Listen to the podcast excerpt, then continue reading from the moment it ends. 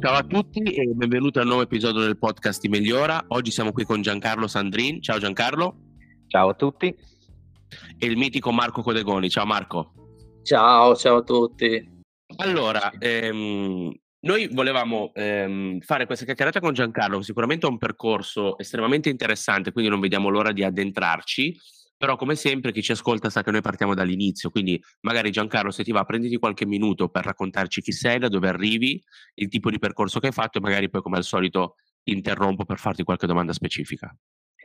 Certo, allora, eh, se partiamo proprio dai, se vogliamo, dagli albori, la, la mia carriera, come eh, avrai visto, è legata chiaramente al, al mondo dei, dei mercati finanziari mercati finanziari sono sempre stati un qualcosa che mi hanno interessato fin, fin, fin da giovane, fin, fin da ragazzo. Eh, viene, un viene, un po', da ridere magari, ma eh, una delle prime volte che mi, mi, sono un po' appassionato di più ai mercati finanziari è stato guardando una poltrona per due, quindi che, che tutti saprete il film, esatto, visto che, che, a ogni Natale, ogni il fine anno è presente il succo d'arancia, come mai il succo d'arancia, il future sul succo d'arancia sale e scende rispetto alla produzione, quindi questo è stato uno degli aspetti che mi, mi aveva abbastanza interessato sul mondo dei mercati finanziari, derivati e quant'altro, quindi eh, ho, in realtà, scusami, eh, sì. film ovviamente con Eddie Murphy, quindi un film comico, però anche molto profondo in realtà, no? perché ti fa capire di come in realtà questo mondo abbia tante sfaccettature che magari dall'esterno non si conoscono, come alla fine diciamo c'è questa apparenza, cioè diciamo che è un film secondo me molto bello perché ovviamente ormai credo che sia di 40 anni fa, eh, però è sempre bello rivederlo perché secondo me non invecchia mai, no? cioè sempre un po', puoi sempre vederlo con uno, con uno sguardo diverso dal punto di vista es- proprio della storia. Esattamente così, esattamente così. Ed è, ed è stato molto un, un, un film particolare perché, perché poi aveva anche questo aspetto, se vogliamo, un po' più divertente rispetto uh, ad altri film che magari hanno, hanno, sono stati d- d- abbastanza pesanti nei confronti del, del settore finanziario. Però eh, diciamo che eh, c'è stato un po' questo interesse di capire meglio un po' come funzionano questi mercati. E da qui ho intrapreso poi il mio percorso universitario che si è focalizzato proprio nell'ambito dei, dei mercati finanziari. Tra l'altro poi Marco lo sa bene perché siamo stati anche compagni di corso eh, in Bocconi de, nei, ormai 30 anni fa e, e devo dire che comunque è, è, stato qualcosa che mi ha appassionato e da lì poi ho continuato il, il percorso sempre sull'ambito dei mercati finanziari. Ho avuto, come, ho avuto la fortuna di, eh, di, di iniziare eh, con una piccola esperienza eh, a Londra eh, su, sulla parte di equity come equity analyst all'interno di Goldman Sachs e questo addirittura era nel 2000, quindi sostanzialmente in, in prossimità del, dello scoppio della, della bolla.com e anche quello è stato abbastanza interessante perché mi ha dato anche la possibilità di, di capire un po' come si lavora dietro le quinte su tutta la parte di, di equity research, eh, sulla parte di sales, quindi è stato sicuramente un'esperienza formativa in un ambiente internazionale che mi, che mi ha aiutato come, veramente come primissima esperienza. E poi da lì sono rientrato in Italia dove mi sono eh, occupato all'interno di Unicredit di seguire alcuni progetti un po' più lato marketing, se vogliamo, però sulla, sulla parte sempre legata ai mercati, perché seguivamo una piattaforma che all'epoca si chiamava eh, TLX, che oggi ormai è confluita all'interno di Borsa Italiana, dove eh, si parlava molto di, anche lì di prodotti strutturati, prodotti strutturati poi eh, quotati in, in, questa, in questa piattaforma. E anche qui ho avuto una, una possibilità di capire anche alcune technicalities, se vogliamo, legate proprio al funzionamento eh, dei, dei, mercati, della normativa, eh, anche perché spesso si parla di mercati finanziari, si dimentica anche che ci sono aspetti normativi che è importante conoscere perché non è soltanto un, un tema di eh, comportarsi da un punto di vista etico perché dobbiamo seguire normative, ma perché poi se, chi, se, se, se si opera senza seguire quelle che sono le, le direttive e le normative rischia proprio anche quello di avere delle perdite economiche non indifferenti. Quindi anche a tutti quelli che poi guardano i mercati finanziari ricordo sempre che è bello conoscere tutte le cose tecniche dei mercati, però anche altrettanto importante conoscere quantomeno eh, le basi di quelle che sono le normative, le basi anche di quelle che sono le parti di, eh, di compliance, ovviamente. E dopo questa esperienza qui, diciamo che vari passaggi sono arrivato nel mondo dove sono attuale del, dell'asset management, inizialmente in HSBC eh, Asset Management, eh, un settore che che era uh, in, forte, in, forte, crescita, era un momento anche in Italia particolare perché stiamo parlando intorno al 2006 dove era entrata in vigore tra l'altro la, appena entrata in vigore la MIFID, quindi eh, era un primo accenno a togliere quelle che sono le retrocessioni, quindi all'epoca mi ricordo ancora c'era la possibilità di prendere le retrocessioni, quindi chi vendeva prodotti finanziari prendeva un pezzo della, eh, della, della, della fee di gestione e questo avveniva sia in distribuzione sia poi anche all'interno magari di gestioni patrimoniali e quant'altro. Ci fu una, un, un, primo accenno dell'autorità di limitare queste, questa retrocessione quantomeno sui prodotti che venivano poi rimpacchettati, da lì poi è, si è sviluppato molto eh, tutto un tema eh, di anche del passivo, quindi da quel momento lì poi è venuto fuori tutto il discorso degli ETF, dei prodotti ad indice che erano in molti casi più economici rispetto ai prodotti attivi, non c'era più la problematica della, della retrocessione, quindi non c'era più quel conflitto di interessi che era, che era presente eh, in precedenza e quindi ad esempio si era sviluppato tutto il mondo degli ETF e proprio in questo ambito eh, mi sono poi trovato eh, un'opportunità di poter ehm, entrare in un'altra eh, società eh, all'epoca inglese, quindi rientrare su Londra, all'epoca si chiamava Barclays Global Investors e da lì eh, sono passato dalla gestione attiva che avevo in HSBC alla gestione passiva ETF con, con iShares. Tra l'altro timing perfetto devo dire perché eh, questo accadde ad agosto 2008, pochi mesi prima appunto della, della, della grande crisi finanziaria che ha impattato tutto il. Carlo, eh, cioè, sei sempre azzeccato, esatto, prima della com bubble. Potevi, esatto, esatto. Però potevi fare meglio, eh, perché invece di Barclays potevi andare in Lehman tanto che c'eri. Esatto. esatto. Invece, esatto. scusa, goduto al massimo. E invece scusa, non voglio, non voglio rovinare diciamo quello che arriverà dopo che ci sta ascoltando, ma hai cambiato anche a febbraio 2020 o quello no? Non, non l'hai beccato il Covid? No, in febbraio è andato eh, nel sanitario. esatto ha realizzato il sogno un anno prima, un anno prima, giusto un anno prima, un anno prima. Infatti devo dire che quando dei cambi succedono poi dei cambi epocali all'interno. Non cambiare più lavoro, Giancarlo. Esatto, perché, esatto. penso di cambiare lavoro, quindi voglio rassicurare le persone. un po' prima adesso, esatto. se vuoi esatto. cambiare magari dici un po' prima. esatto, almeno, almeno le economie si preparano, riescono a... Ma senti, giusto perché hai detto tante cose interessanti ma non volevo interromperti, un paio di cose che volevo approfondire. Allora, questo tema delle retrocessioni, anche per chi non è magari un insider no, del mondo finanziario. Quindi queste retrocessioni non sono più legali, cioè non si fanno più, giusto? Eh, all'interno dei, dei prodotti di come gestioni patrimoniali no, però li, ovviamente sulla parte di vendita ci sono ancora, ti spiego anche un po' meglio come, come funzionano. Tendenzialmente eh, un, un, fondo, un fondo attivo ha una cosiddetta management fee, quindi una commissione di gestione che è piuttosto cicciottella. Eh, mm. Tendenzialmente mh, diciamo che sono tra l'1,5 e il 2% di, di commissione.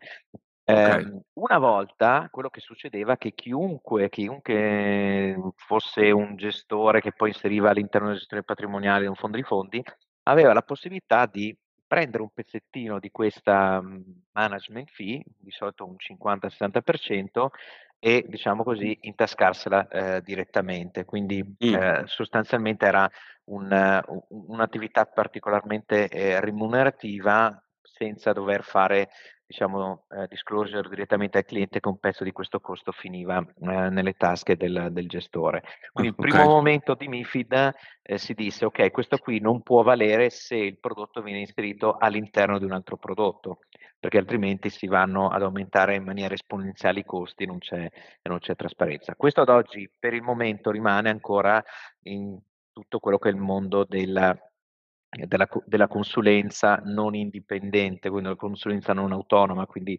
eh, diciamo così, quelli che una volta venivano chiamati promotori finanziari, adesso li, vengono chiamati consulenti, in questo ambito ovviamente la retrocessione rimane, quindi purtroppo quello che accade è che magari il cliente non si rende conto, se non legge bene tutta la documentazione offerta, che, quando, eh, che, che il servizio di consulenza offerto dal, dal consulente in realtà non è gratuito, non è un qualcosa che viene dato eh, in aggiunta al, al, al, prodotto, ma è proprio all'interno del costo del, del, mm. prodotto, mm. del prodotto, stesso. E quindi, quindi questo no, poi ti determina anche dei conflitti di interesse, no? perché alla fine eh, chiaramente no, il, poi il promotore che dovrebbe scegliere per te la cosa che per te in assoluto è la migliore, è la tentazione mm. di non prendere quella, ma di prendere quella che magari gli dà un po' più di retrocessioni a lui, no? Pu- pu- può esistere in qualche modo. Assolutamente sì, assolutamente sì. Tant'è vero che una delle problematiche che, eh, che molti operatori hanno è quello che se un domani dovesse, esser, dovesse esserci un, un divieto eh, anche nella vendita, diciamo così, al dettaglio al cliente finale delle, di queste retrocessioni, ci sarebbe un problema, perché voi capite che se fino a ieri vendevo un prodotto al 2%, dove magari l'1% o magari anche qualcosa di più me lo intascavo, domani quello che dovrò andare a fare è, è, andare a vendere magari il prodotto che costa di meno, quindi magari il prodotto che viene definito in gergo clean share price, quindi pulito da mm. questa retrocessione, quindi magari un prodotto che costa 0,90%, 0,9% e poi fare a latere una fattura legata alla, alla differenza del servizio di, di consulenza.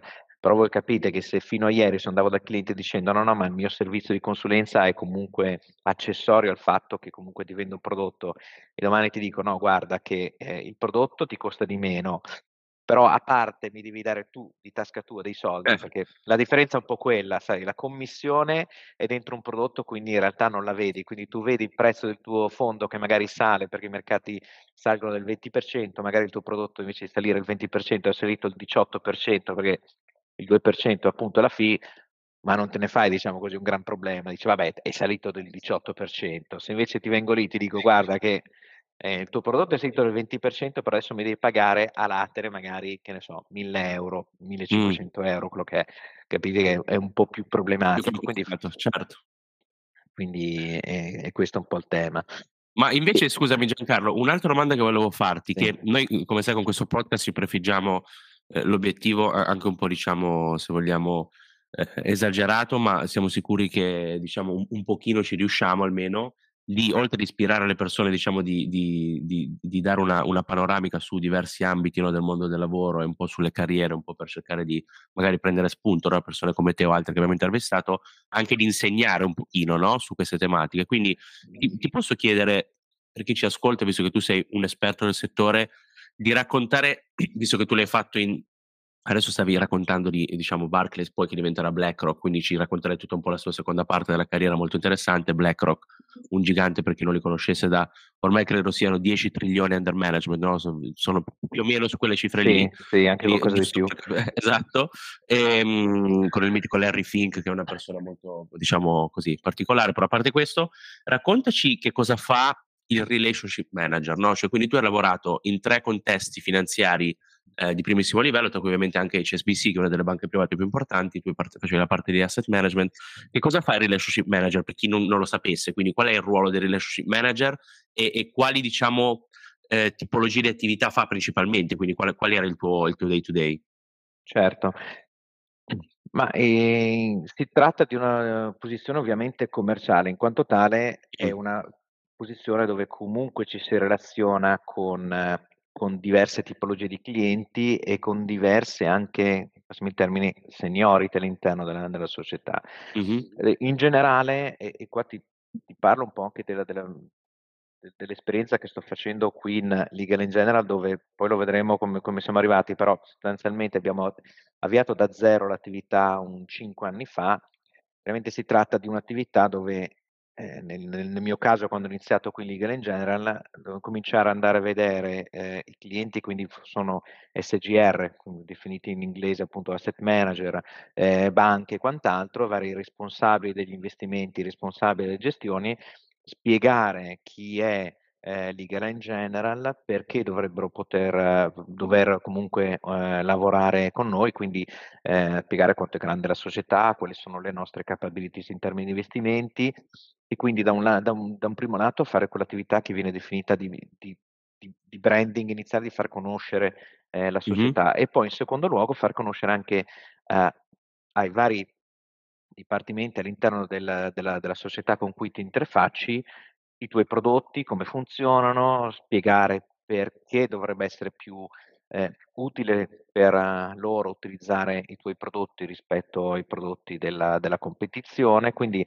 è un'attività che sicuramente è eh, molto creativa perché bisogna eh, trovare anche modi, eh, se vogliamo, più interessanti per, per, andare a proporre il tuo prodotto. Quindi non, non, eh, non è una cosa che è comunque molto semplice perché tieni conto che in Italia con diversi, ripeto, diversissimi gradi di, di attenzione e di forza, ci sono tra i 150 e i 200 asset manager che eh, operano sul mercato italiano e cercano di spingere i propri prodotti all'interno del mercato italiano. Poi magari di questi qua ce ne saranno una, una, cinquantina che sono molto molto attivi, però comunque sono una, ble, una bella eh, schiera di, di, di C'è una bella competizione. Esatto, una mm. fortissima competizione, quindi bisogna essere in grado di, di avere i prodotti sicuramente innanzitutto giusti e quindi anche la scelta, questo magari è un consiglio che posso dare a tutti, quando anche uno eh, vuole guardare,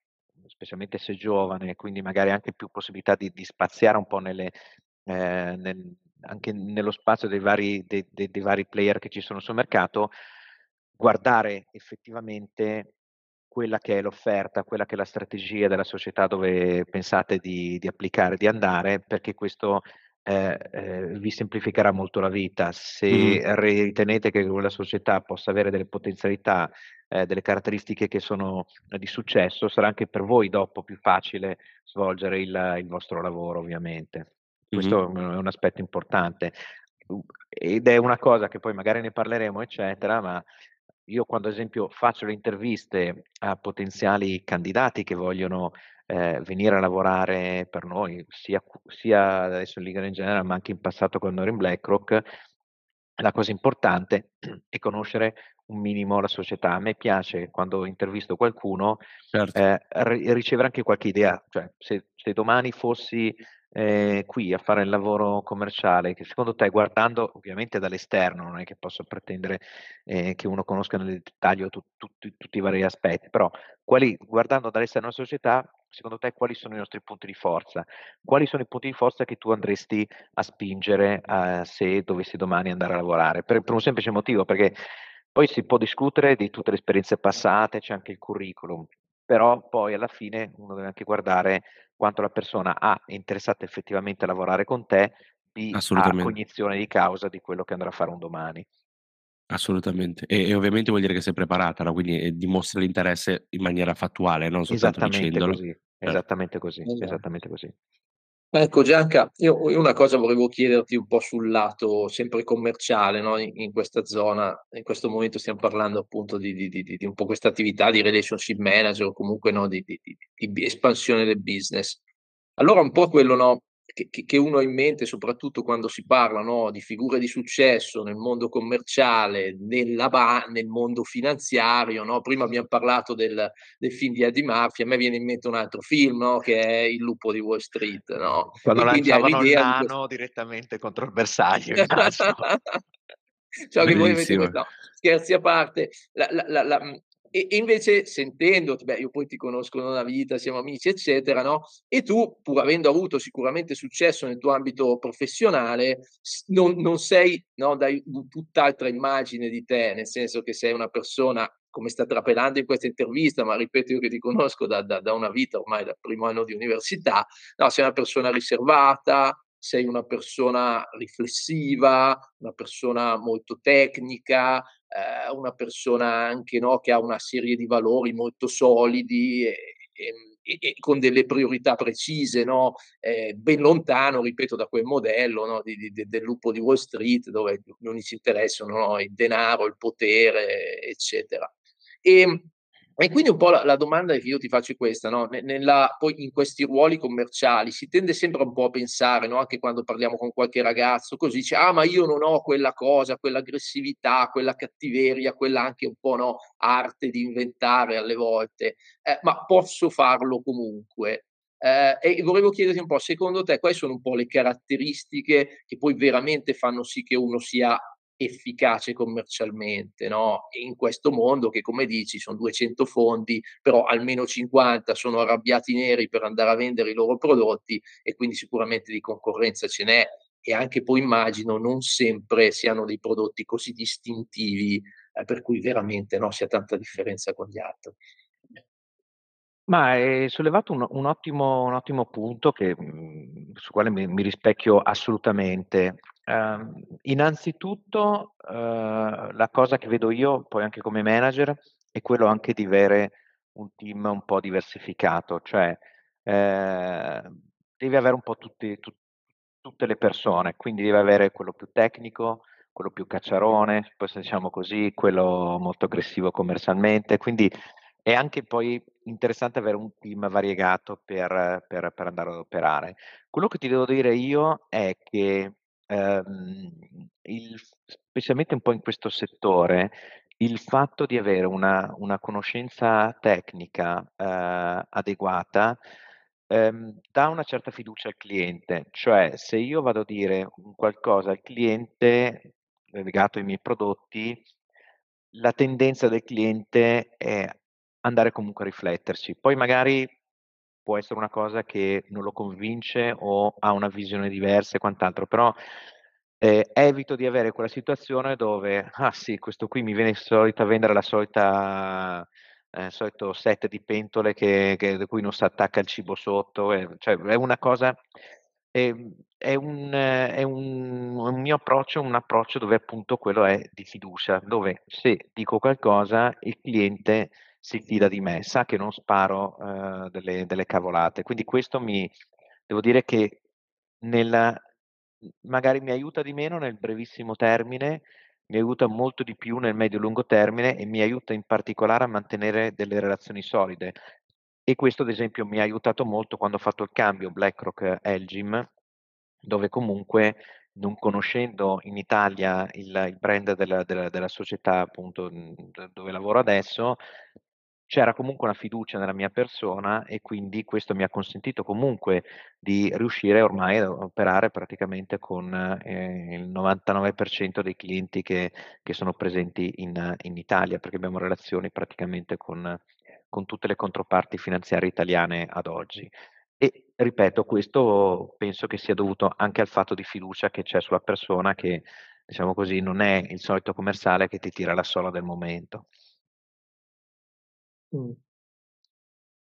Assolutamente. Quindi insomma c'è un po' spazio, diciamo, no, mi sembra di capire che quello che ci stai dicendo, uno è l'importanza della fiducia e delle relazioni di lungo termine, no, perché appunto, ehm, quel mondo lì che vedevamo nel film eh, con con DiCaprio non esiste più, 1, e 2 l'altra cosa mi pare di capire anche che uno deve un po' trovare la la la sua dimensione, no, nel senso che dicevi in un team poi ci sta che c'è quello più commerciale, quello più tecnico, eccetera, però chiaramente se uno è tecnico, è profe molto, no, focalizzato sul sugli aspetti di contenuto, forse è meglio che usi quello come suo punto di forza, no, quindi magari sviluppare relazioni a lungo termine che si basano sulla fiducia, sul fatto che se Sandrini mi dice una cosa non c'è bisogno che vada a leggermi poi tutto il prospetto per, per trovarla ed essere sicuro che stia dicendo la verità perché tendenzialmente mi fido e, e quindi va bene così. No? Esatto, e, e l'altro mio consiglio è allora, in generale cerca, cercare sempre di migliorare su entrambi i lati, quindi se uno è troppo tecnico, come cercare anche di essere un po' più sciolto in altri ambiti e vale anche l'ambito opposto, se uno è molto commerciale, cercare di aumentare un po' gli ambiti tecnici, l'importante è non fare finta di essere qualcuno che non si è perché non, non funziona, non si, si, nota lontano un miglio, ecco, questo, questo di sicuro. Assolutamente. E giusto poi per, per farti eh, raccontare di, di, BlackRock, su questa riflessione di Marco, una domanda giustissima, in realtà si applica a tutti i mondi, nel senso che in, in tutti i mondi quello che stiamo cercando di fare è pro- promuovere o comunque presentare una, un servizio, un prodotto no? a, un, a, un, cliente e se si sceglie la via comunque del lungo, no? invece che andare magari a avere, anche se tu dovessi avere il pitch perfetto e raccontare la cosa in maniera che è estremamente catchy, poi magari qualcuno lo freghi, no? Però se alla fine non c'è valore, i clienti se ne vanno e il business non rimane. Quindi esatto. anche se è meno, è meno lucrativo dal punto di vista del, del, breve periodo, un po' come gli investimenti, no? Se invece hai pazienza e fai le cose in maniera corretta, poi alla fine la fiducia e la reputazione che ti vai a creare fanno, fanno diciamo, lavorano per loro, no? invece che, che dover tu mantenere no? il livello e di tieni, Esatto, tieni, tieni, conto anche di un altro aspetto, ehm, che la, lato, chiamiamolo io sono lato sell side, cioè quelli che vendono. Quelli che invece comprano queste tipologie di prodotti sono chiamati lato buy side. Quello che sta accadendo è che in generale c'è comunque una fortissima concentrazione a livello di mercato, ci sono sempre più fusioni e quant'altro, quindi anche lato buy side si sta restringendo molto. Quindi i tuoi interlocutori sono sempre di meno, che creano ancora maggiori problemi chiaramente a livello di competizione perché tutti andiamo sugli stessi nomi, ma allo stesso modo, come dicevi tu, cioè se poi rovini la relazione con un cliente, magari ti sei relava- eh, rovinato la relazione sul 20% del, del mercato, quindi comunque bisogna stare molto attenti su questo ambito. Assolutamente. E quindi vai Giancarlo, raccontaci un po' il, il tuo ingresso in questo gigante che è BlackRock, sì. eh, che è sicuramente molto interessante. Quindi eravamo rimasti a lì, giusto? Allora, 2008 e il, il mondo, diciamo, sta un po', il mondo finanziario ovviamente sta un po' crollando, quindi è una, è una situazione particolare. Io mi ricordo delle scene incredibili perché all'epoca seguivo l'Italia e alcuni paesi, diciamo così, in Europa dove c'erano dei clienti italiani e andavo con il mio, con il mio capo, facevamo, prendevamo l'aereo eh, la mattina pre-apertura ai mercati per atterrare poi in Italia, Lussemburgo, eccetera. E mi ricordo che c'erano alcune volte che partivi, atterravi, aprivi il cellulare, vedevi che una banca era saltata, che qualcuno era saltato. Quindi era, era veramente una situazione veramente eh, allucinante all'epoca. Si pensava veramente che, un po' come il Covid, si pensava che fossero finite tutta una serie di cose, all'epoca si pensava che ormai il sistema finanziario sarebbe collassato e, e, e in, maniera, in maniera totale. Forse per questo poi è venuto fuori tutto il discorso del Bitcoin. Ad ogni modo, eh, quindi situazione molto difficile, Barclays decide di vendere la parte di asset management piuttosto che prendere gli aiuti governativi come fece Royal Bank of Scotland e quindi fu messa in vendita. Inizialmente prima iShares e poi in realtà tutta, tutta la società e tra i vari eh, tra, le perso- tra, le varie società che fecero l'offerta vinse appunto eh, BlackRock. E cambiò completamente il profilo di BlackRock perché all'epoca BlackRock, BlackRock non era eh, tra i top 5 asset manager a livello globale, mentre Barclays Global Investors, grazie a tutta la gestione passiva, era il primo eh, gestore a livello globale come, come masse. Quindi eh, con una mossa, devo dire, veramente formidabile eh, da parte del CEO Larry Fink, mm-hmm. riuscì a comprare un business eh, particolarmente a sconto, perché voi pensate che nel 2008 comunque i mercati erano crollati a, a doppia cifra pesante, quindi comunque sia a sconto per, per il, il, valore de, degli asset, sia a sconto perché chiaramente avete dall'altra parte una controparte che probabilmente stava un vendendo un po' in difficoltà e quindi sicuramente fu l'affare della vita di Larry Fink che cambiò definitivamente il profilo della, eh, della, della società. E quindi da lì divenni eh, sotto il cappello BlackRock, all'epoca avevano, cioè scusate, ancora oggi, ma già all'epoca avevano un ufficio in Italia, quindi eh, tornai da Londra, tornai nuovamente, impacchettai tutto eh, con eh, mia moglie che all'epoca era eh, incinta, quindi eh, invece di far nascere la mia prima figlia a Londra, nacque poi a Milano e quindi eh, ci trasferimmo tutti, eh, tutti, a Milano e rimasi in BlackRock um, un, una decina d'anni comunque. Fu, cioè, è stata comunque una bellissima esperienza sotto tantissimi punti di vista, devo dire. Com'è BlackRock come società dall'interno? Com'è la cultura aziendale? Com'è, diciamo, ovviamente negli ultimi dieci anni, anzi 15 anni è cambiata molto, no? come dicevi tu, quindi immagino che sia anche evoluta, però tu che l'hai vista per tanti anni. È sicuramente una realtà molto competitiva eh, in tutti i sensi, anche, anche internamente.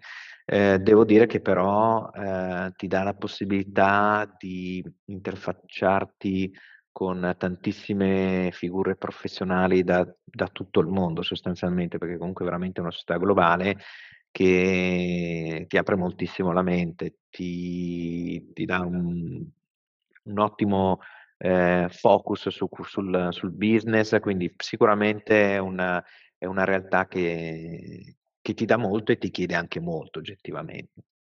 Mm, ok, e quindi dopo questi dieci anni in BlackRock, che cosa hai fatto dopo?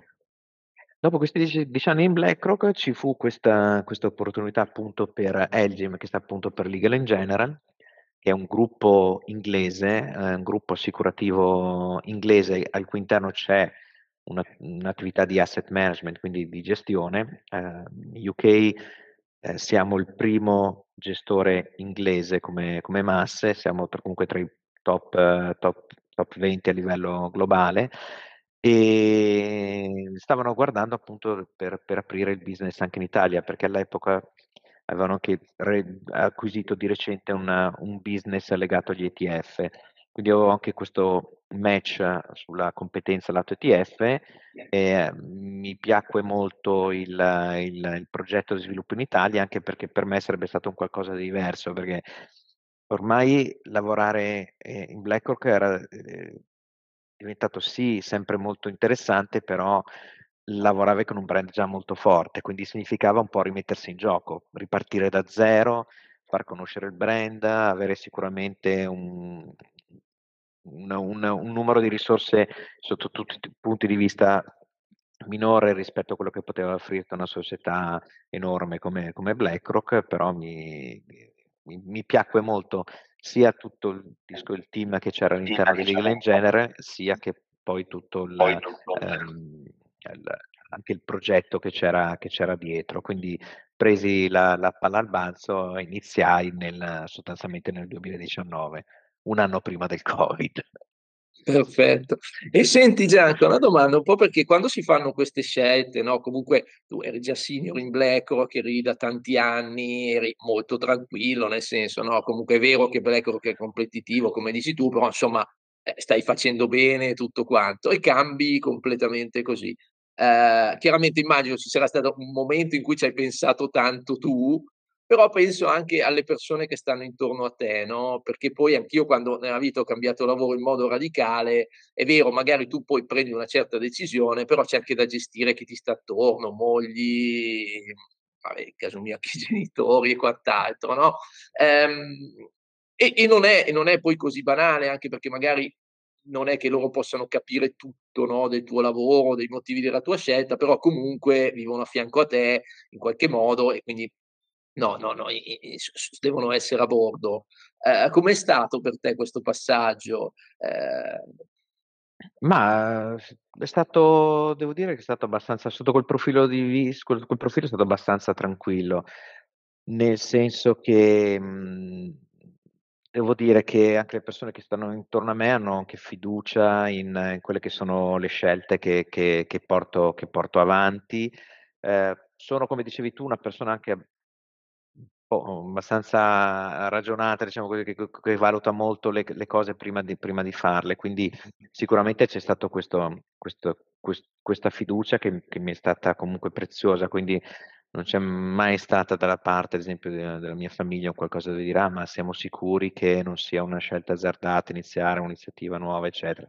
Quindi devo dire che da quel punto di vista sono stato tranquillo. Um, è ovvio che forse e quello l'ho, l'ho notato in altri frangenti, quello che impatta molto è quando è una scelta dove c'è una relocation, quindi uno spostamento, quello sì, perché poi va a impattare in maniera molto più forte la tua famiglia, perché poi magari hai tua moglie che ha un lavoro, hai figli che hanno comunque, poi dipende dall'età che hanno ovviamente, che magari hanno comunque delle connessioni con, con amici, con la scuola e quant'altro. Quindi Per me il la la vera difficoltà sarebbe stata se avessi dovuto dire: "Mi sposto", quindi prendo tutto e mi sposto. Quindi magari, appunto come dici tu, comunque ci sono i genitori e quant'altro che che che che comunque, uhm, vai ad aumentare un po' la eventualmente la distanza. Quindi in quei casi lì magari da un punto di vista personale può essere più forte la la scelta. Chiaro. No, insomma tu dici come al solito anche in questo caso, no, l'asset importante da costruire è la fiducia, Esatto, e esatto, quindi una esatto. volta che hai quello poi diventa un po' più dif più facile far digerire, no, le le le proprie scelte anche a chi ci sta E e intorno. poi e poi tieni conto di quello che dicevo anche prima, no, vale anche il contatto cioè quando uno sceglie di cambiare deve deve immedesimarsi in quella posizione, deve capire, deve studiare bene la società dove sta andando, perché poi non è allora primo non è così facile spostarsi, poi devo dire che, e questo sans dire, non è neanche bello vedere poi dei curriculum con delle persone che in continuazione cambiano lavoro, anche perché questo può magari accadere quando si si è si è giovani, ehm, sui 30 anni, però quando cominci a salire oltre i 35 anni, vedere cambi frequenti vuol dire o che sei una persona che è un po' impulsiva, oppure una persona che che non non riesce comunque a essere un fit per l'azienda. Assolutamente. Diciamo che, ehm, io appunto facendo questo lavoro, quando vedo tendenzialmente all'inizio della carriera un cambio anche magari frequente, che poi anche questo te il termine frequente è cambiato molto nel corso degli anni, perché prima magari frequentemente era cambiare ogni 5, 6 anni, adesso frequentemente ogni ogni 2 anni, ogni 1, 2 anni, perché comunque in generale la vita media all'interno delle aziende a a livello proprio statistico si è abbassata, no, perché le persone cambiano lavoro molto più di frequente, c'è molta più possibilità di cambio, eccetera. È un mondo molto più veloce in generale, però tendenzialmente, ehm, all'inizio della carriera è diciamo quasi positivo, no, nel senso che vuol dire che è una persona che sta cercando di capire qual è il suo posto, cosa gli piace fare e soprattutto che tipo di società, magari quando si passa da grande a piccola, ci son persone che vanno molto bene in società grandi perché sono a loro agio con essere, tra virgolette, "parte di un ingranaggio", tu fai il tuo ruolo e diciamo questo ti fa capire che tipo di persona sei, no, se invece sei una persona più per dire da startup, ti fa capire che sei una persona magari che ha bisogno di grande dinamismo, no, grandi responsabilità, avere un un raggio di azione molto più ampio. Questo ovviamente parlo da individual contributor, no, poi da manager cambia anche il tema di la la prospettiva del ruolo cambia, però tendenzialmente all'inizio è quasi diciamo incitato, no, questo questo Sì. tipo di cambio, così capisci soprattutto ad esempio noi come sai che anche grazie a Marco ovviamente parliamo spesso per dire della consulenza strategica, no, che è un percorso che per le persone che hanno diciamo le idee non molto chiare di cosa fare è un ottimo è un'ottima scelta, non che sia facile entrarci, an anzi grazie all'aiuto di Marco tante persone ci entrano, ma è un è una competizione molto aspra, no, quella di entrare in consulenza strategica, ma per chi riesce a entrare comunque ti dà modo di vedere tante cose, tanti clienti diversi, tante tipologie di aziende, fare tante attività e poi da lì diciamo scegli tu, no, che tipo di di direzione dare alla tua carriera.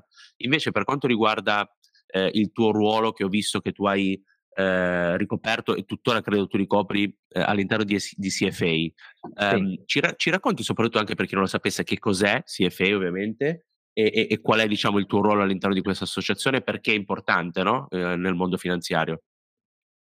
È un'ottima osservazione, ehm, ed è anche stato uno, ehm, delle del dei trigger, diciamo così, del di quelli che de de delle leve che m'hanno consentito di di cambiare di cambiare lavoro. Ehm, allora CFA è una certificazione, ehm, in inglese sta per Chartered Financial Analyst, quindi una certificazione per analisti finanziari, diciamo così, che storicamente nasce appunto per chi faceva l'analista finanziario e poi negli anni è comunque cambiato, riguarda un po' tutti quelli che lavorano all'interno delle professioni in ambito in ambito finanziario, in ambito di investimenti. È una certificazione che viene fatta tramite degli esami, quindi c'è un un un curriculum di studio da una serie di di di testi da ehm, da studiare. Ehm, ci sono 3 esami, ehm, Mh-mh. che vengono effettuati. Alla fine di questi 3 esami, con almeno 4 anni di esperienza nel settore finanziario, si può ottenere appunto la certificazione CFA. Ed è riconosciuto a livello globale, perché nasce in America, Sì. ma è riconosciuto, ehm, a livello proprio a livello globale. Ehm, stiamo parlando comunque di oltre 100.000 soci a livello a livello a livello a livello globale, ma, mhmm, qui il discorso è che ti dà un po' un imprinting da un lato di formazione e poi dall'altro con le associazioni locali che raccolgono appunto quelli che sono eh, eh, le persone che hanno questa certificazione, ehm, si ha la possibilità anche di creare networking. Quindi è un ambiente dove magari ci si conosce, si condividono le idee, si condividono anche magari opportunità di business. Quindi comunque, devo dire la verità, mi è servito, mi è servito molto sia da un lato lavorativo come network, sia poi anche da un lato di cambio di lavoro in alcune fasi del, un po' iniziali diciamo, della carriera, perché comunque eh, dava una sorta di certificazione che le mie competenze tecniche effettivamente ci fossero. Proprio un po' come diceva Marco prima, eh, tu hai queste caratteristiche che magari sei visto un po' più come una persona analitica e quant'altro, però questo è anche una dimostrazione del fatto che non è semplicemente un, un'attitudine, diciamo, come persona, ma è effettivamente comprovata anche da, da, alcune, da alcuni aspetti tecnici, quindi come ad esempio la certificazione. All'interno dell'associazione sono stato per un po' di anni eh, presidente, attualmente sono comunque nel board eh, come ricopro l'incarico di, eh, di vicepresidente ed è un, una, un'associazione che poi tra l'altro lavora molto anche con l'università, abbiamo tutta una serie di competizioni che vengono sì. fatte a livello universitario per far conoscere meglio il mondo degli investimenti uh, e il mondo anche dell'industria proprio a, agli studenti ed è un qualcosa di, di molto utile, specie, eh, qua magari poi ne, ne, parliamo un attimo del tipo di sì. formazione, per ad esempio vediamo c'è tantissimo interesse da parte parlo dell'Italia, anche di quelli che vengono ad esempio dal Politecnico di Milano, perché spesso si tratta di persone che fanno un, un, un percorso eh, eh, di studi ingegneristico, magari hanno questa un po' di, di carenza tecnica dal punto di vista eh, finanziario e quindi lo integrano proprio con, con il CFA. Eh, perché poi eh, questo è un settore dove devo dire che eh, non è, a tendere non sarà sempre di meno legato a esco dal mondo di economia e commercio come era un tempo, i mercati finanziari, eccetera, eccetera, mm-hmm. ma è sempre più aperto perché c'è sempre bisogno di competenze nuove in questo settore. Quindi uno può anche uscire con altri. Eh, con altre tipologie di lauree, integrando magari con qualcosa come ad esempio CFA piuttosto che un master per avere anche quella pezzo di, di competenza tecnica specifica sul, sull'ambito finanziario. Assolutamente, ma questo è un tema secondo me fondamentale. Poi non so Marco se volevi dire qualcosa, giusto, volevo inserirmi in quello che dice Giancarlo, poi ti lascio, ti lascio il, il palcoscenico per tutte le sì, domande sì, che vuoi che sicuramente saranno interessanti. Quello che tu hai detto secondo me è molto importante perché ad esempio io lavorando appunto in questo mondo e anche ovviamente facendo consulenza di carriera a tante persone di, di seniority diversa, c'è sempre un po' questo dubbio che vedo e molto spesso le persone non hanno ben chiara no, la differenza tra l'MBA CFA, cioè la differenza è chiara, nel senso che l'MBA è un master tendenzialmente che eh, diciamo è, è, è, molto più completo no? come, come, formazione, ma meno magari approfondito, mentre il CFA, essendo una certificazione, ti dà diciamo appunto essendo una certificazione riconosciuta a livello internazionale, un po' come per dire il TOEFL no? per l'inglese, no? quindi sicuramente se hai il TOEFL di livello 100 parli bene inglese, no? quindi un po' per avere una, un, un, un, voto standardizzato, una certificazione standardizzata, il CFA lo fa per quanto riguarda ovviamente l'analisi finanziaria e molto spesso c'è questo dubbio amletico che vedo in persone sia all'inizio della carriera dopo diversi anni, perché magari quando vogliono, sono arrivati a quel livello della carriera in cui stanno cercando di fare il salto e molto spesso appunto si decide di fare questo MBA, loro hanno questo dubbio perché dicono ok, il CFA mi dà sicuramente una, una, preparazione completa, è molto difficile da preparare, nel senso che comunque ci vogliono anni, no? perché sono tre livelli, quindi c'è bisogno di un po' di tempo, però sicuramente mi dà la, la, sicuri- la, la sicurezza di avere una competenza che poi posso trasferire in azienda. Mentre l'MBA, se vogliamo, poi non so cosa ne pensi tu Giancarlo, ma anche Marco, è sicuramente un ottimo tool più che altro diciamo di personal branding, no? che se tu se fai l'MBA alle grandi business school o in Italia o all'estero, sicuramente anche a livello di network ti vai a creare un network importante, poi sicuramente se l'MBA della Bocconi o di Harvard o dell'MIT eccetera eccetera, sicuramente hai diciamo, come posso dirti, molto spesso infatti le persone che fanno consulenza strategica scelgono di fare questo MBA proprio perché ti migliorano proprio a livello di percorso di carriera come un investimento, però sono due cose molto diverse. Non so cosa ne pensate voi da questo punto di vista, cioè che cosa vi, cons- vi sentireste di consigliare a chi è magari in questo momento di dubbio? Ma eh, ti dico, eh, dipende molto chiaramente dal, dallo sbocco che puoi avere, si è molto legato al tema finanziario, investimenti. Um, sicuramente uno dei vantaggi del CFA è che lo puoi fare anche mentre lavori, perché comunque è vero, dici, come dicevi giustamente tu, ci sono anni di studio, mh, mhmm, due, tre anni di studio, adesso dipende da quanto uno riesce a impegnarsi in questo ambito, eh, però lo puoi fare anche mentre lavori, puoi studiare comunque la sera, quando, quando riesci a avere i, i, gestirti un po' tu in maniera elastica i tempi, se fai un MBA comunque hai delle, delle frequenze da fare, mh, a meno che non fai un MBA online, però poi su quello magari se ne può discutere sul, sul tema NBA online, però mh, diciamo che il vantaggio del CFA è un po' questo. Un discorso in generale sugli NBA sono, sono, sono d'accordo, anche quelli lì sono sicuramente molto utili, specialmente se si vogliono fare anche altre tipologie di specializzazione. Eh, quello che magari per me, per essere il non plus ultra, è che questi vengono fatti magari all'estero, Mhmm, con tutto il rispetto, esatto. la massima eh, ammirazione che ho per la Bocconi, io sono lavorato in Bocconi, però è chiaro che se eh, che è un grande nome, chiaramente la Bocconi, però se prendo un, un pari nome, diciamo, di, di, di livello come, come, come, ranking, io lo prenderei sinceramente all'estero, se posso, ovviamente poi ci sono più costi, più difficoltà, eccetera, perché mi dà un po' più quell'aspetto eh, anche di formazione eh, culturale, perché comunque vivo in un ambiente diverso, mi interfaccio con persone diverse. È vero che anche in Bocconi sono sicuramente sempre più internazionale, anche in particolare rispetto a quando ho fatto io la Bocconi, però è vero che se sei all'estero magari hai quell'incipit un po' in più. Non so cosa ne pensa Marco. Guarda, io ho avuto, allora, sono stato a contatto, diciamo, sia con Master che con CFA, pur non avendo fatto nessuno dei due, perché quando ero ragazzo avevo più in mente i cavalli che lo studio, no? quindi ahimè. Ecco.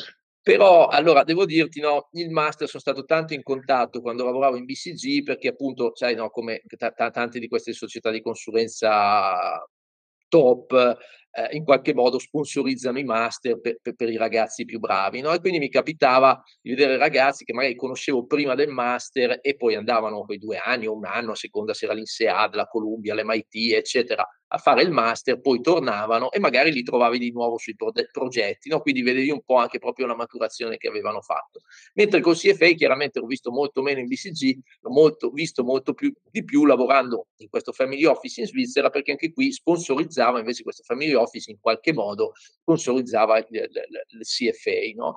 E ehm, allora l'impressione che ho avuto un po' la differenza no, che ho visto tra i due operativamente, cioè vedendolo poi sulle persone come cambiavano in qualche modo, il master secondo me è un qualcosa che è, è di un orizzonte più ampio.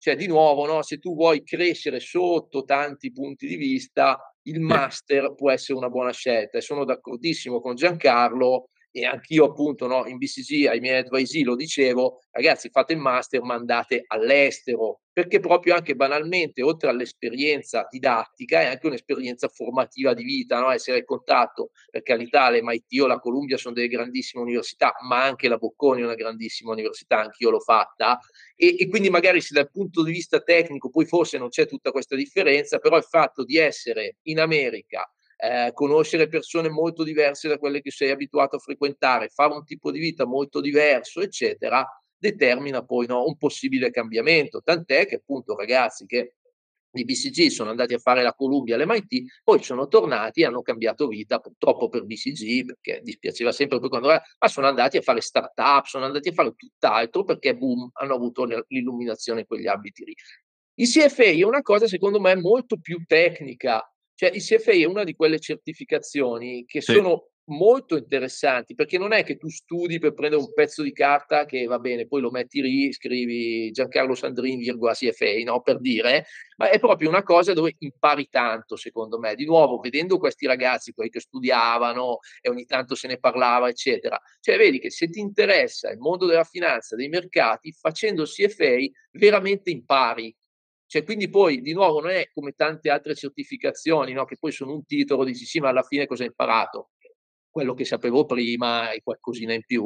Invece col CFA veramente ti dà una formazione, soprattutto se, come dicevi tu Gianca, magari non vieni proprio dalla Bocconi e hai fatto il corso di economia intermediaria e finanziaria, magari hai fatto il Politecnico, magari hai fatto un'altra università, allora magari cominci anche a lavorare e lo abbini col CFA che comunque è pesante perché sono tre esami tosti, però di nuovo lo puoi fare mentre lavori e veramente secondo me io vedevo questi ragazzi che acquisivano delle nuove capacità, diventavano molto più tecnici, molto più profondi, molto più analitici. Quindi diciamo due cose diverse sicuramente, però se invece non sai bene che cosa fare, piuttosto che vuoi formarti no, più a 360 gradi nel mondo dell'economia, allora forse la tua scelta deve essere il master, poi chiaro ci sono anche costi diversi e scelte diverse, no? Esatto, Però io un po' da, da, dal di fuori, dal di fuori, insomma, ripeto, no, vedendo ragazzi che lo facevano ho visto un po' questa differenza. Master ti apre molto la mente su 300 cose, però devo dirti la verità, anche poi quando tornavano trovavo delle menti molto più aperte, però non è che erano dei consulenti molto tecnicamente molto più forti, no? Perché di nuovo apri molto la mente, mentre esatto. col CFA tecnicamente diventi molto più forte mm-hmm. un po' più forte a seconda degli studi no, che no, fai eh, sono, però su quelle cose la vedo, la vedo, la vedo uguale, la vedo assolutamente uguale. Marco, tu volevi fare una domanda prima di addentrarci in questo tema del CFA, giusto? Allora, sai che me la sono, mi sono infervorato adesso. Ti ho visto particolarmente peso. Se no, io ne ho, se no io, se vuoi intanto ovviamente pensarci o, o, se ti viene in mente, io ne ho, ne ho un'altra decina che voglio fare a Giancarlo. Ovviamente non voglio tenerlo troppo perché so che poi deve anche lavorare. No, avevo domanda, avevo poi delle domande che erano di altro genere, però su argomento completamente diverso, che erano i temi della sostenibilità, l'intelligenza eh, esatto. artificiale, eccetera. Sì. Però magari poi quando ci arriviamo le facciamo. Adesso questa probabilmente faccio come si dice, no? che, che non fai mai bella figura, però ogni tanto si dice quando mi torna in mente te la chiedo. Allora, Giancarlo, ehm, io eh, avrei veramente tantissime domande, anche poi per lasciare spazio a Marco che voleva chiederti sicuramente sul tema ESG e su Artificial Intelligence, che sono sicuramente entrambi eh, estremamente attuali. Io, ovviamente, mentre parlavi, ma anche prima del nostro podcast, mi sono segnato una serie di domande che volevo farti, però siccome voglio anche lasciare spazio a Marco e ovviamente poi non voglio fagocitare il tuo tempo, faccio scegliere a te, ok? Io ti dico tre argomenti su cui volevo chiederti qualcosa sì. e tu ne scegli uno o due in base a quanto sono ampi, quindi ti lascio piena libertà, scegli tu. Quindi ovviamente sapremo che quello che non scegli non ti piace. Eh. Qui siamo quasi a livello d'Arzullo, faccio una domanda e date una risposta. Sì. Tra l'altro ho visto, giusto parlando di Marzullo, ho visto l'altro giorno un video di Renato Pozzetto che era ospite di Marzullo e ovviamente potete immaginare che cosa gli ha risposto dopo una domanda che gli ha fatto, però vabbè, non si può dire su questi, su questi schermi. Allora, ehm, quindi hai parlato prima, ad esempio, hai menzionato velocemente dopo la crisi finanziaria il tema di forse è questo che ha dato vita a Bitcoin ok? Sì. La domanda è, ovviamente te, te, le faccio tutte e tre, poi scegli tu a quale rispondere uh-huh. liberamente.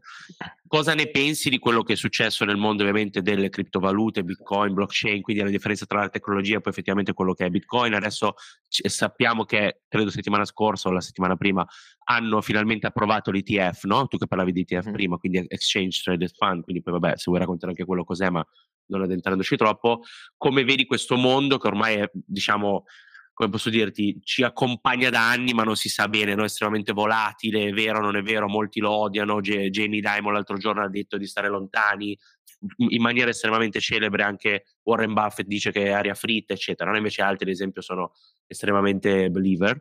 Quindi cosa ne pensi di questo mondo?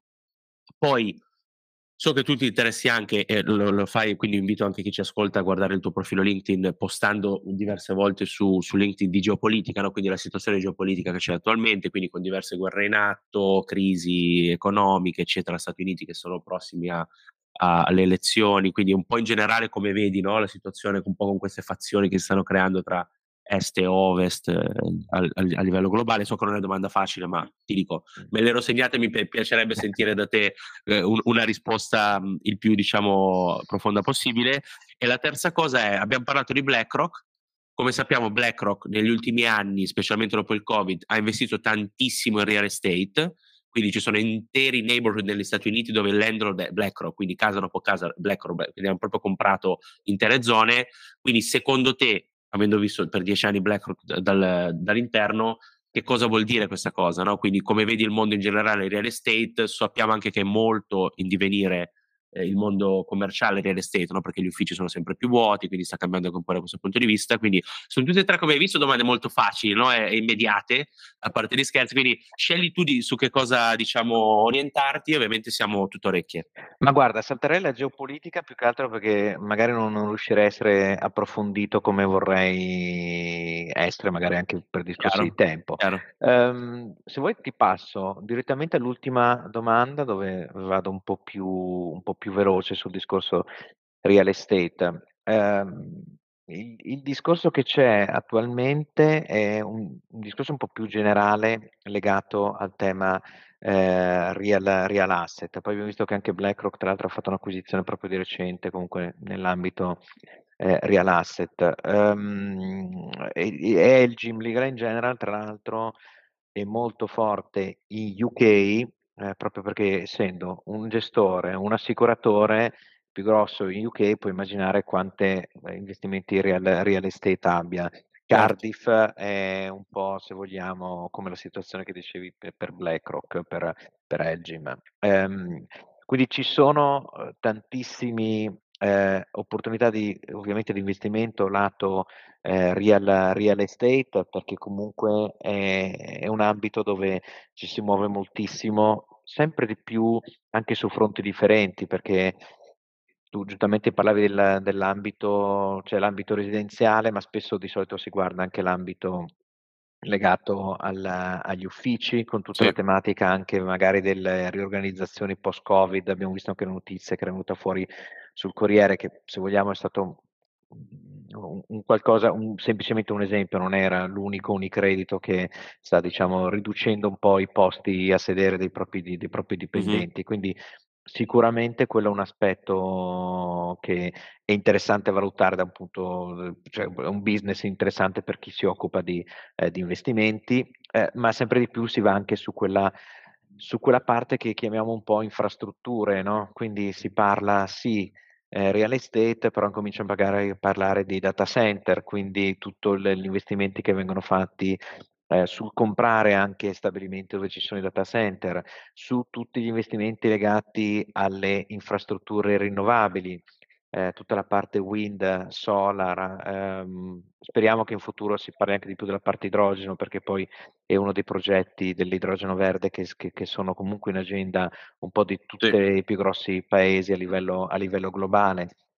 Quindi eh, è un qualcosa che sicuramente piace eh, agli investitori perché comunque quantomeno ti, ti dà l'impressione, se vogliamo, se cerco di essere un po' po' più diretto, anche l'impressione di avere meno volatilità. Io se guardo un, un investimento azionario ogni giorno, accendo la TV e vedo che eh, oggi l'S&P ha, ieri ha fatto più uno, magari domani fa meno, meno uno, poi magari fra un mese c'è un, un, piccolo shock sui mercati, mi fa meno 12, comincio a preoccuparmi.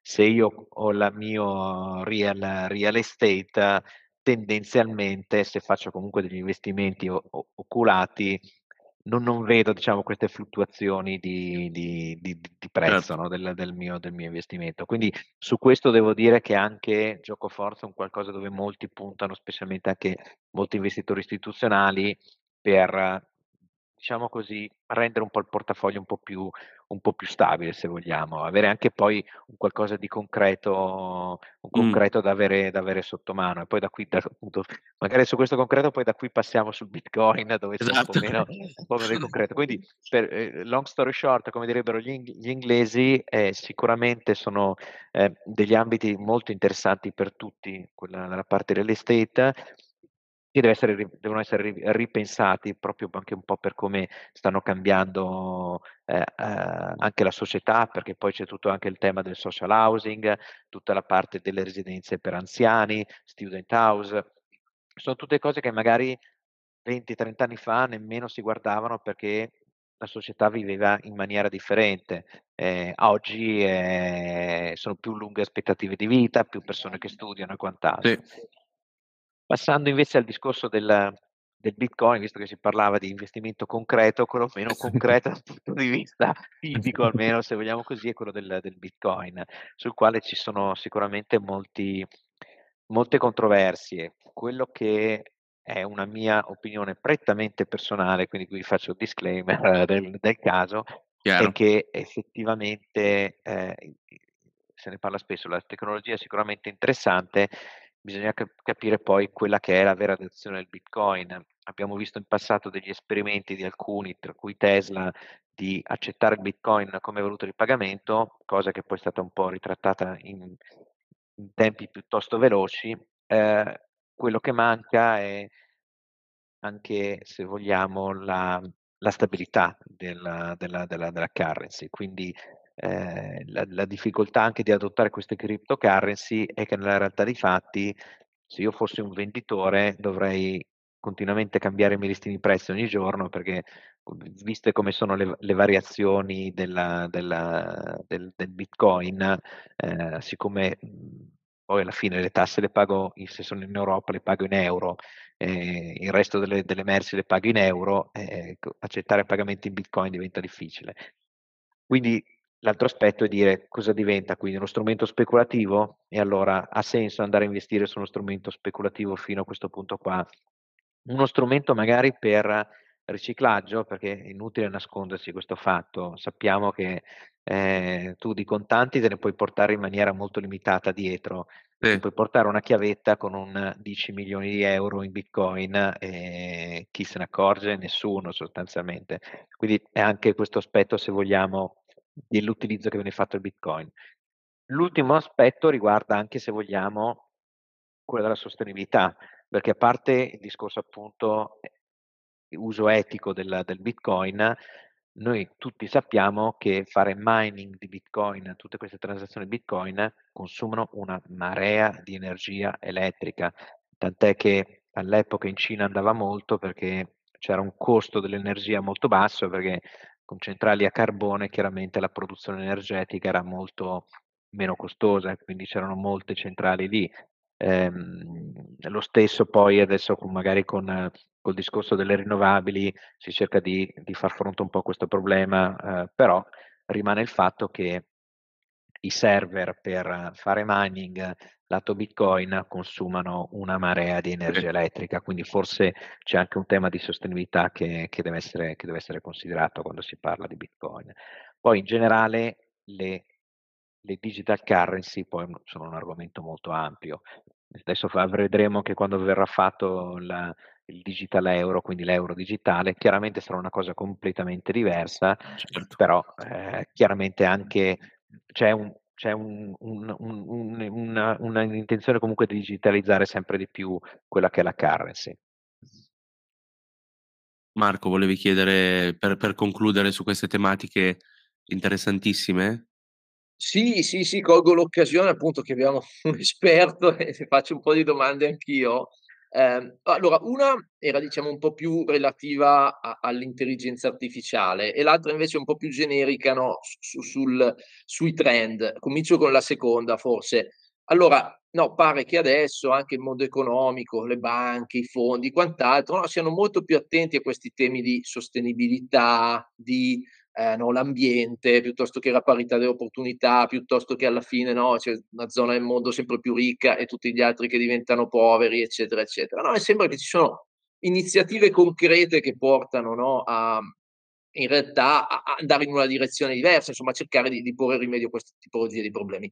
Eh, io mi domando però nella mia esperienza, perché appunto per un po' di anni sono stato anch'io in banca, erano già finiti i tempi appunto di, di, del lupo di Wall Street, però c'era un po' questa tendenza no, a buttarsi in quelli che erano anche fenomeni di moda, no? c'era il periodo del dot com, allora figata, tutti, tutti, tutti a fare dot com, uh-huh. poi arriva un'altra cosa, quella cosa lì vende, ci buttiamo tutti in quella, adesso magari no, c'è questo tema eh, sostenibilità vende, l'ESG vende, allora diventiamo tutti ESG. Poi dopo magari eh, ci rendiamo conto che non si fanno i budget con l'ESG e allora cambiamo. Eh, io però da, da un lato da, ho questa paura, dall'altro però mi sembra no, che nella, anche nella comunità finanziaria ormai queste, questi valori abbiano così impregnato no, il mondo che è difficile tornare indietro.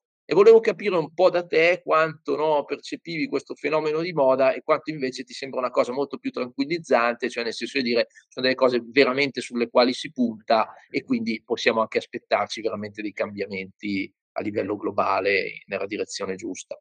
Ma io penso che siano effettivamente dei cambiamenti epocali dove non, non si, torni, non si torni indietro. Eh, sicuramente ci possono essere aggiustamenti e quant'altro, sicuramente ci può essere stato un momento di euforia che poi viene un attimino ri, riguardato con, con, con, con, delle lenti, guardando anche un po' come è andato nel passato. Faccio una premessa, eh, ci sono sempre più, come giustamente dicevi, prodotti sostenibili, specialmente sulla parte investimenti c'è stato un, un, un movimento fortissimo di trasformazione di prodotti in prodotti che hanno componenti di sostenibilità. Quello che manca però in realtà è la domanda finale del cliente, quindi il cliente finale in realtà non è così consapevole del tema della sostenibilità, non è così già in Italia vediamo che c'è un'educazione finanziaria che non è proprio particolarmente elevata. Se poi andiamo ad aggiungere un ulteriore livello, layer di sostenibilità, si fa veramente fatica. Uh, detto ciò, c'è sia da un punto di vista dell'industria, sia da un punto di vista della normativa, perché c'è anche quello da dire, una spinta molto forte sul tema della sostenibilità. E questo comunque gioco forza porta a un cambiamento. Magari il cambiamento, si parla molto anche di greenwashing, quindi persone che dicono tanto di fare sostenibilità, poi alla fine fanno poco. Esatto. Ok, però, fanno, però fanno poco, capi- cioè che, che il concetto è questo, è già un qualcosa. Eh, è un po' come i, i target SDG. Uno dice è eliminare la povertà del mondo, eh, aumentare la global literacy e quant'altro, dice vabbè, eh, grazie, cioè sono obiettivi, però bisogna darsi anche degli obiettivi ambiziosi perché se io voglio fare, eh, se io dico che voglio cominciare a correre, dico è, è, vero che si va gradualmente, ma se il mio obiettivo è quello di arrivare a fare una maratona di 42 km, comincerò a correre tanto. Se io il mio obiettivo è quello di fare la, la, neanche la mezza maratona, ma la 10 km della DJ10, magari ci dico un sabato sì, un sabato no, vado a correre per intendersi. Quindi è meglio anche darsi degli obiettivi un po' ambiziosi. Mm-hmm. E per me questo su, funziona perché le aziende comunque stanno cambiando molti aspetti, anche lato sostenibilità e anche da un punto di vista, questo se vogliamo più consumer, c'è un po' più di attenzione al tema della sostenibilità, quindi comunque il prodotto un po' più sano, il prodotto che magari utilizza meno, meno packaging, quindi meno confezioni un po' più eh, ecosostenibili, quindi sono tutte cose che in realtà pezzettino, pezzettino per volta aiutano e se viene questo trend è comunque un trend positivo, perché no? Non è un trend che lo vedo in maniera negativa. No, no, assolutamente, mi, mi, mi confortano no, le tue parole perché sono tutti temi molto importanti. La paura mia è sempre quella, no, che siano un po' dei fenomeni di moda o di moda, tra virgolette, nel senso di, di, di, di c'è interesse, quindi facciamolo perché si guadagna, poi dopo se non si guadagna più. Ma insomma, tanto già adesso non si guadagna. Allora, no, ma guarda, già adesso, e su questo è un aspetto importante, quando ci fu il primo flusso tutto sulla sostenibilità con i prodotti di investimento, erano tutti prodotti che sottopesavano ad esempio tutti i titoli energy, quindi 2021 così, quindi comunque erano prodotti che facevano molto meglio rispetto ai prodotti non sostenibili. Poi quando ci fu l'invasione della Russia con tutto il settore energy, l'inflazione e quant'altro mm-hmm. che schizz- è schizzato verso l'alto, tutti i prodotti ESG, ma gioco forza, sono stati penalizzati perché tutte quelle società che magari erano più legate ad armamenti, a fossil fuel e quant'altro, sono schizzate alle stelle. Quindi chiaramente da un punto di vista di investimenti già abbiamo visto che c'è stata una underperformance, se vogliamo, degli investimenti eh, sostenibili in, in quest'ultimo periodo. Però questo non ha tolto per me ehm, l'F, cioè non ha, o meglio, magari ha, ha reso un po' meno eh, l'argomento un po' meno in cima all'agenda, se vogliamo, ma è diventato un argomento che devi avere. Un po' come devi avere tutta la tua parte di compliance, ok, perfetto, ce l'hai, e devi avere anche tutta la parte legata alla sostenibilità. È un qualcosa che, che devi avere, non è più diventato un qualcosa opzionale che metto per farmi vedere che sono bello, perché tanto ormai ce l'hanno già tutti, quindi comunque non, non è quello, però deve un qualcosa che devo avere.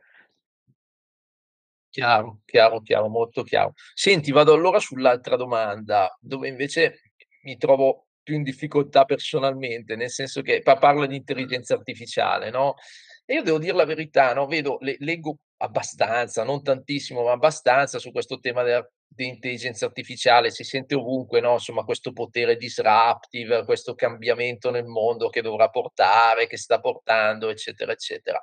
E poi da piccolo consumatore però dall'altro lato ho dei contatti con questa intelligenza artificiale, li avevo avuti anche in modo più strutturato quando lavoravo in BCG e e ricordo ancora, per carità erano altri anni, stiamo parlando probabilmente del 2016, 2017, Avevo fatto questo progetto appunto che riguardava l'intelligenza artificiale e chissà, forse perché mi aspettavo io qualcosa di diverso, però i risultati no, che dai primi contatti con l'intelligenza artificiale erano stati molto, almeno dal mio punto di vista, deludenti. No? E anche adesso, quando mi capita appunto, non so, di andare su chat GPT, gli fai le domande, quelle cose lì, stupidine, le risposte che ottengo mi lasciano alle volte un po' perplesso, no? nel senso che mi sembrano alle volte le risposte che mi può dare, tra virgolette, che mi poteva dare mia nonna, nel senso c'è del buon senso, c'è della logica, però non è che ci trovi veramente no, dei contenuti, per cui quando dicono banalmente, ah, eh, la consulenza strategica sarà sostituita dall'intelligenza artificiale, dico, boh,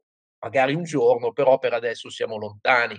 Così come tante anche quelle applicazioni in cui ti batti no, in Google tutti i giorni, per cui per carità, anche non so, banalmente, eh, quelle cose per cui dai consenso ai dati e poi dovrebbero trovarti le cose giuste per te e vedo veramente che prendono spesso delle gran cantonate, no? Allora l'impressione un po' che ho, di nuovo, da, da, da così, da persona sì, che legge gli articoli sui giornali e poi fa queste esperienze, è un po' di, di, di, un grande punto di domanda, dire no, ma è veramente così forte, sono io che non so utilizzarla, eccetera, o magari tanti di noi che non sappiamo utilizzarla, oppure stiamo un po' eh, calcando la mano su qualcosa che eh, no, poi sì, è interessante e utile, però non è così eh, no, disruptive o, o, o, come ce la stanno cercando di, di vendere. Ecco. Ma guarda, allora io non sono un ingegnere, un, un ingegnere elettronico, un informatico, però eh, questi sono temi che noi guardiamo come, anche come Legal in generale perché abbiamo poi anche eh, proprio degli investimenti legati eh, a società che operano in quell'ambito. Ma quello che ti, che ti posso dire è che da un lato eh, tutto questo fenomeno di artificial intelligence è venuto fuori, eh, appunto, come dicevi tu, con OpenAI. Eh, quindi da lì è, è, partito un po' il tutto, ma se, se, se ben guardiamo quella, quel tipologia di attività, eh, come dicevi tu, non è tanto la risposta che dici, ah caspita, mi dà una risposta a cui non avrei mai pensato in vita, ma mi dà una risposta che in realtà va a prendere ehm, dei, eh, delle, delle, cose che già ci sono, che già più o meno si conoscono. Quello che è un po' sbalorditivo a mio parere e sul quale vediamo che comunque c'è parecchio, sempre di più un parecchio utilizzo, è il linguaggio, cioè il fatto che finalmente una macchina riesce a dare una risposta eh, sensata. Poi magari tu mm-hmm. mi puoi dire il contenuto non è niente di nuovo, però il modo in cui lo dice è un modo che è veramente incredibile, non è un mettere assieme frasi disconnesse, è proprio umano. un discorso, è un, un discorso umano, esattamente. Sì. Tant'è che per me è uno di quei settori che veramente con l'intelligenza artificiale è stato o, o, comunque verrà sempre di più distrutto, ad esempio quello delle traduzioni.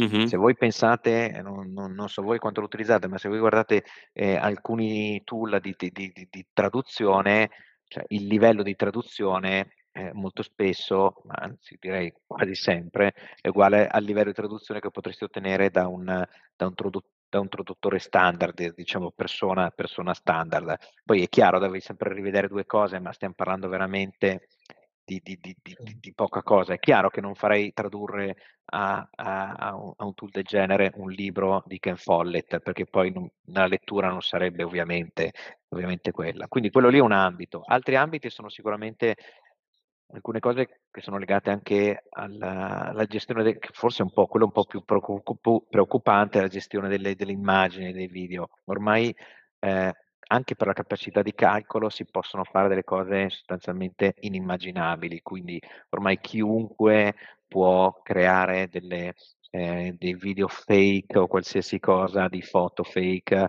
che sembrano assolutamente cose, cose reali. Quindi questo qui è un altro aspetto probabilmente di un po' preoccupante, che da un lato magari toglie lavoro ad alcuni creativi, e però dall'altro crea magari delle situazioni eh, di difficoltà.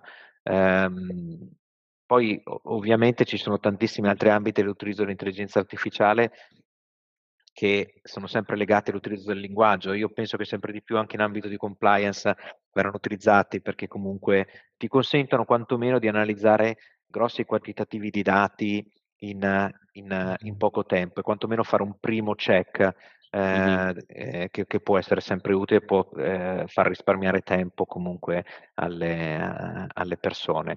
Poi appunto l'intelligenza artificiale, diciamo così, non è un'intelligenza senziente, ma è un'intelligenza che ha, ha appreso come parlare, ma non ha ancora appreso come creare qualcosa di veramente, veramente nuovo, che non vuol dire mettere assieme delle immagini, ma è un qualcosa che, che concettualmente dovrebbe avere un senso, diciamo così.